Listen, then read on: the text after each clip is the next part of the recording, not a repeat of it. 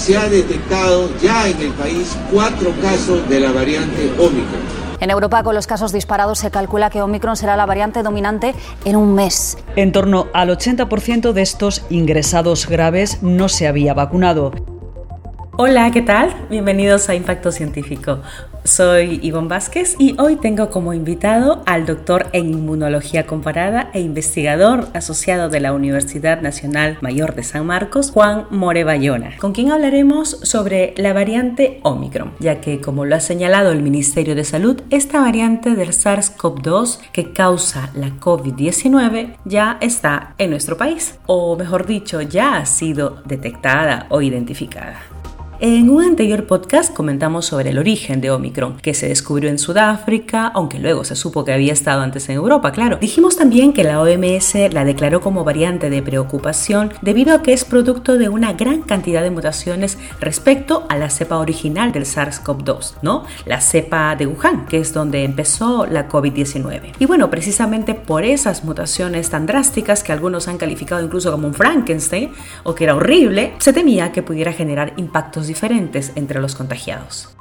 Pero también hablamos sobre la necesidad de que haya más investigación para conocer las características de Omicron, ya que hasta ese momento había transcurrido muy poco tiempo desde su detección. A la fecha, tampoco es que estén resueltas todas las inquietudes. La muestra de infectados es aún pequeña para sacar conclusiones determinantes, pero sí se puede ir tomando en cuenta algunas pistas que va dando la ciencia. Y de eso va precisamente la entrevista con el doctor Juan More, que por cierto también es miembro de la Sociedad Mundial de Virología, así como de la Sociedad Americana de Virología. Doctor More, con lo que se sabe hasta el momento, ¿podemos decir ya que Omicron es la variante más infecciosa, la más transmisible? Cuando hablo de transmisibilidad de una, de una variante, de un virus, yo tengo que demostrar realmente que esa partícula viral, ese virus, contagia o se infecta a una célula, a un individuo más rápido que otro. Lo que estamos viendo hasta la fecha es la adaptación del virus, que se está adaptando mucho más fácil, mucho más rápido, es decir, que comienza a hacerse más prevalente en una región determinada. ¿Esto puede ser asociado a mayor transmisibilidad? Sí, pero también puede ser mediada por el hecho de que este virus se mantiene eh, viable en el ambiente más tiempo que las variantes que conocíamos. Puede hacer de que eh, los individuos infectados produzcan mayor cantidad de virus. Puede hacer de que haya mayor cantidad de eventos, de aglomeraciones o liberación de medidas que también contribuyen a los contagios. Eh, el contagio es multifactorial. Y en este caso en particular, cuando hablamos de transmisibilidad, no hemos llegado a concluir eso. Lo que sí podemos definir a la fecha es que tiene una mayor capacidad de adaptación a diferentes áreas. Ahora, si fuese cierto que Omicron es más infecciosa, no necesariamente tendría que ser la variante que genera más enfermedad o una enfermedad más grave, ¿no? Cuando hablamos de infección, yo puedo tener una infección asintomática, que de hecho es una gran proporción de individuos, pero hay los infectados que hacen enfermedad clínica. A veces la gente dice, bueno, pero yo tengo COVID-19, pero si yo soy asintomático, no necesariamente tengo la enfermedad. Ahí, son conceptos que hay que definir muy bien. La infección por SARS-CoV-2 y la enfermedad, que la enfermedad es esa en sus formas leves o moderadas, es eminentemente respiratorio, ¿no? secreciones, dolor de cabeza, tal vez un malestar general, y en su forma más severa, la, la falta de oxígeno, la hospitalización y eventualmente la muerte. Es verdad, es algo que hasta ahora mucha gente se pregunta, si soy asintomático, ¿tengo la enfermedad? Pues no, estás infectado, pero no necesariamente enfermo, ¿verdad? Y esos conceptos, doctor More, son súper importantes tenerlos claros para entender también la eficacia de las vacunas, ¿no? Las vacunas han sido diseñadas para protegernos contra la enfermedad severa y mortal, no contra la infección. Por eso es importante definir esos dos conceptos. Pocas vacunas protegen frente a la infección. Ni siquiera vacunas conocidas como el caso de rotavirus, de la vacuna contra polio, confieren protección frente a la enfermedad severa, mortal, parálisis o de esta diarrea que, que, puede matar a los infantes. Y, y ese es el objetivo. En el caso de COVID-19 pasa lo mismo. La protección, el diseño de la vacuna fue preparado para protegernos contra la enfermedad mortal y severa, no tanto los contagios. Entonces, ¿y en qué se basa el cambio de estrategia para la vacunación, toda la preocupación y la alerta que hay respecto a Omicron concretamente, pero también en general a cómo se está desarrollando la pandemia? Se basaría, al menos lo que yo sé, en esta famosa caída de anticuerpos neutralizantes que se ve frente a la infección. Y, y, en realidad eso es lo que, lo que normalmente va a suceder. Luego de tres, seis meses de la tercera dosis, vamos a ver de nuevo una caída de anticuerpos. ¿Eso implica una pérdida de la protección? No. Si, si fuera esa la razón, nos vacunaríamos para muchas enfermedades cada seis meses o cada tres meses, como se está planteando ahora, ¿no? Podemos decir entonces que las vacunas nos están protegiendo de hospitalizaciones y de muertes incluso para la variante Omicron. Lo que vemos es que las vacunas, independientemente de su origen, nos están protegiendo. ¿no? Tenemos los casos de hospitalización a la baja. Las vacunas precisamente no confieren protección para la infección. Es decir, un individuo vacunado se puede volver a infectar, eso es perfectamente válido, lo hemos visto frente a todas las variantes. Y lo interesante que vemos es que la protección frente a la enfermedad severa de hospitalización mortal se mantiene igual, independientemente de la variante. Cuando nos dice independientemente de la variante, se refiere también a Omicron, por supuesto, ¿no? Entonces, ¿en qué se basan quienes consideran que vacunas como la Sinopharm, por ejemplo, ya no tendrían tanta efectividad ante esta última variante de preocupación? Estaba revisando un documento de la mañana que hablaba de una caída en la protección de anticuerpos neutralizantes frente a Omicron. ¿Eso implica una pérdida de inmunidad? No, dudo que haya mayor información en términos de eficacia, de efectividad, es decir, que los vacunados con Sinopharm eh, se están muriendo o están siendo hospitalizados. Entonces, en ese escenario de caída de neutralización de anticuerpos, lo que se ha buscado es administrar una tercera dosis para elevar esos títulos de anticuerpos. Evidentemente eso sucede. Cuando uno recibe una siguiente dosis, voy a tener una, una elevación de anticuerpos neutralizantes, ¿no? Yo me pregunto qué pasa después de seis meses. Va a haber una nueva caída de anticuerpos neutralizantes. Vamos a recibir una cuarta, esa es la propuesta del MINSA, o una quinta o una sexta. Entonces, la disminución de anticuerpos neutralizantes no debería ser el indicador más importante, sino el desenlace clínico, ¿verdad? Porque es lo que más o menos vamos entendiendo de lo que nos está explicando. Yo creo que nos estamos dejando guiar demasiado por esta caída de anticuerpos neutralizantes y nos estamos olvidando de lo más importante, que es la protección frente a la enfermedad severa. Ese es el desenlace que tenemos que analizar con la vacunación. ¿Qué es lo que me interesa a mí? ¿Que yo tenga título de anticuerpos o que no me muera? Yo puedo tener título de anticuerpos, pero estoy en el hospital. Porque se puede tener una buena titulación entonces de, de anticuerpos, pero se puede caer enfermo por otros factores, como la edad o enfermedades preexistentes, ¿verdad? Exacto, alguna otra condición que hace que yo pueda tener un títulos altos, pero me estoy muriendo. Y cuando hablamos de anticuerpos, nos referimos también a quienes los han generado por haber tenido ya la COVID-19, ¿correcto? Porque en el caso de Omicron hay estudios hechos en Sudáfrica, Reino Unido y eh, Estados Unidos que justamente señalan que esta variante infecta, además de quienes han recibido las dos dosis de la vacuna, también a personas que ya tuvieron la enfermedad, es decir, que tienen finalmente una reinfección. Es así, ¿no?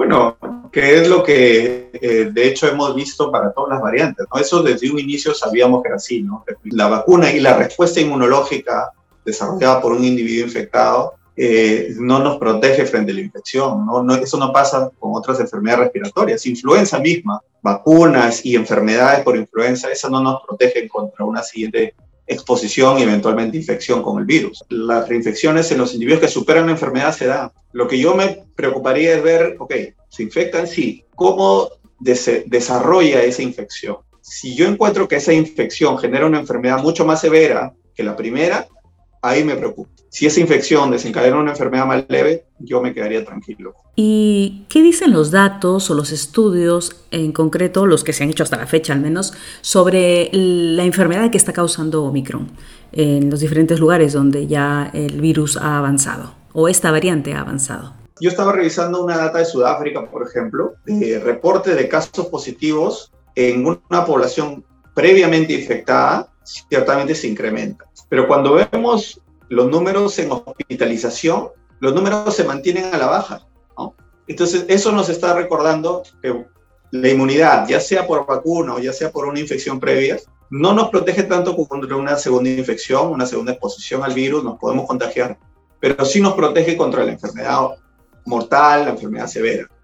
¿No? Estos son evidentemente data preliminar, data, digamos, epidemiológica, pero mientras más tiempo pase y eso se mantenga así, incremento de contagios y no tanto un incremento en la hospitalización, eso debería ser algo muy bueno para todos, porque eso implica que tanto las vacunas como las, la infección previa confieren una protección frente a la enfermedad severa. Yo con eso me quedo tranquilo.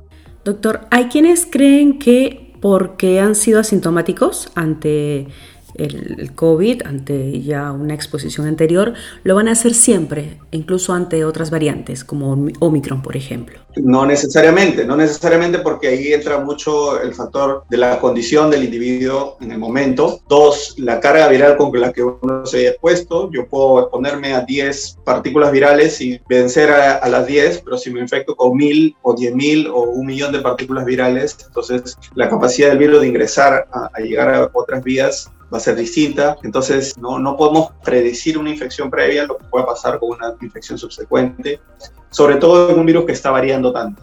Respecto a la dosis de refuerzo, antes de que aparezca Omicron, incluso ya la OMS y los organismos reguladores recomendaban una tercera dosis o el booster, la dosis de refuerzo, como se le llame, para las personas mayores de 60 años o que tengan pues este alguna comorbilidad o afección que hagan que no desarrollen muchos anticuerpos. Sí, sin duda, no, eso yo estoy de acuerdo. Pero persona de alto riesgo, ¿no? Persona adulto mayor, alguna persona con una comorbilidad, en principio obesidad, algo, que, que, se está viendo, pero algunas otras, hipertensión, algún problema oncológico, este, diabetes, eh, entonces grupos, población de riesgo, sí debería de recibir una, dosis de refuerzo. Y yo estoy de acuerdo en eso. Eh, personal de salud, primera línea, también. Pero de ahí, un individuo de 20 años que no tiene un mayor riesgo, este, saludable, yo creo que esa dosis debería ser usada en una persona que no ha recibido ninguna ninguna inmunización. Y para esos casos es mejor combinar vacunas, ¿no? Me parece que eh, en eso ya hay más consenso, ¿verdad? Sí, claro. Si se va a optar por una tercera dosis, en mi opinión, la vacunación heteróloga es la, es la ideal. Eh, eso no solamente por COVID-19, sino por las otras enfermedades que ya conocemos, en las que se usan vacunas de diferentes orígenes eh, y diferentes tecnologías. Y en ese caso, quienes se vacunaron primero con Sinopharm y lo hacen en la tercera dosis con Pfizer, van a estar con buenos anticuerpos. Eh, sí, claro, va a elevar, pero repito, vamos a regresar de nuevo al, parámetro que nos está guiando a dar esta dosis de refuerzo, eh, la efectividad clínica, que es lo que me interesa, o, las infecciones. Yo, desde el punto de vista logístico, desde el punto de vista de gasto y desde el punto de vista propio, la confianza en las vacunas, eh, yo creo que eso va en desmedro de, ¿no? Porque una persona que tal vez no conozca desde el punto de vista inmunológico, yo, yo nunca me vacunaba cada tres meses, pero resulta que ahora me tengo que vacunar cada tres meses. Entonces, ¿la vacuna es buena? Termina haciéndose esa pregunta y, y la respuesta que les cae para ellos es que la vacuna no funciona y por eso me tengo que vacunar cada tres meses. Entonces, al final se crea ese, ese desmedro en, el, en la confianza en las vacunas que deberíamos reforzar. Doctor, ya se han detectado algunos casos de contagio o de infecciones de Omicron en el Perú. Se entiende que son casos que están en control, como usted dice, no están eh, haciendo una enfermedad grave, no están hospitalizados al parecer. Y bueno, ¿qué cree que pase en las próximas semanas? Ya sabemos que Omicron está circulando. Estas semanas, dos semanas, tres semanas que vienen van a ser cruciales. Si vemos que los casos a pesar de que se incrementen y las hospitalizaciones y muertes se mantienen a la baja, eh, yo me preocuparía más incluso en, vacunar a quienes no, no, han recibido ninguna vacuna. ¿Alguna otra recomendación? Bueno, vacunarse en principio, quienes no han recibido la vacunación, ellos son los primeros que van a sufrir si comenzamos a tener un brote de COVID-19 o eventualmente una ola, que, esperemos que no. Eh, segundo, si, si estás vacunado, eh, lavado constante de manos, ventilación, uso de mascarillas, tratar de evitar las aglomeraciones. Yo entiendo que estamos a puerta de fiestas y que muchos de nosotros nos hemos cansado de las medidas, eh, pero funcionan. Y con las recomendaciones del doctor Juan More despedimos esta edición. Tal como él dice, esperamos que en las siguientes semanas no aumente el número de personas infectadas o hospitalizadas por la COVID-19 para así empezar un mejor año 2022. Respeta, eres quien alivia este dolor. Alerta para quienes buscan solución. Observa, es tan generosa tu misión. La canción que están escuchando es Respeta, interpretada por las mexicanas Simbo y Leiden, para reconocer el trabajo del personal de salud que ha estado y sigue estando un año más en primera línea frente a la pandemia. Que tengan unas felices fiestas y nos encontramos en una próxima edición de Impacto Científico. Es hora de un aplauso para las y los que nos cuidan tanto.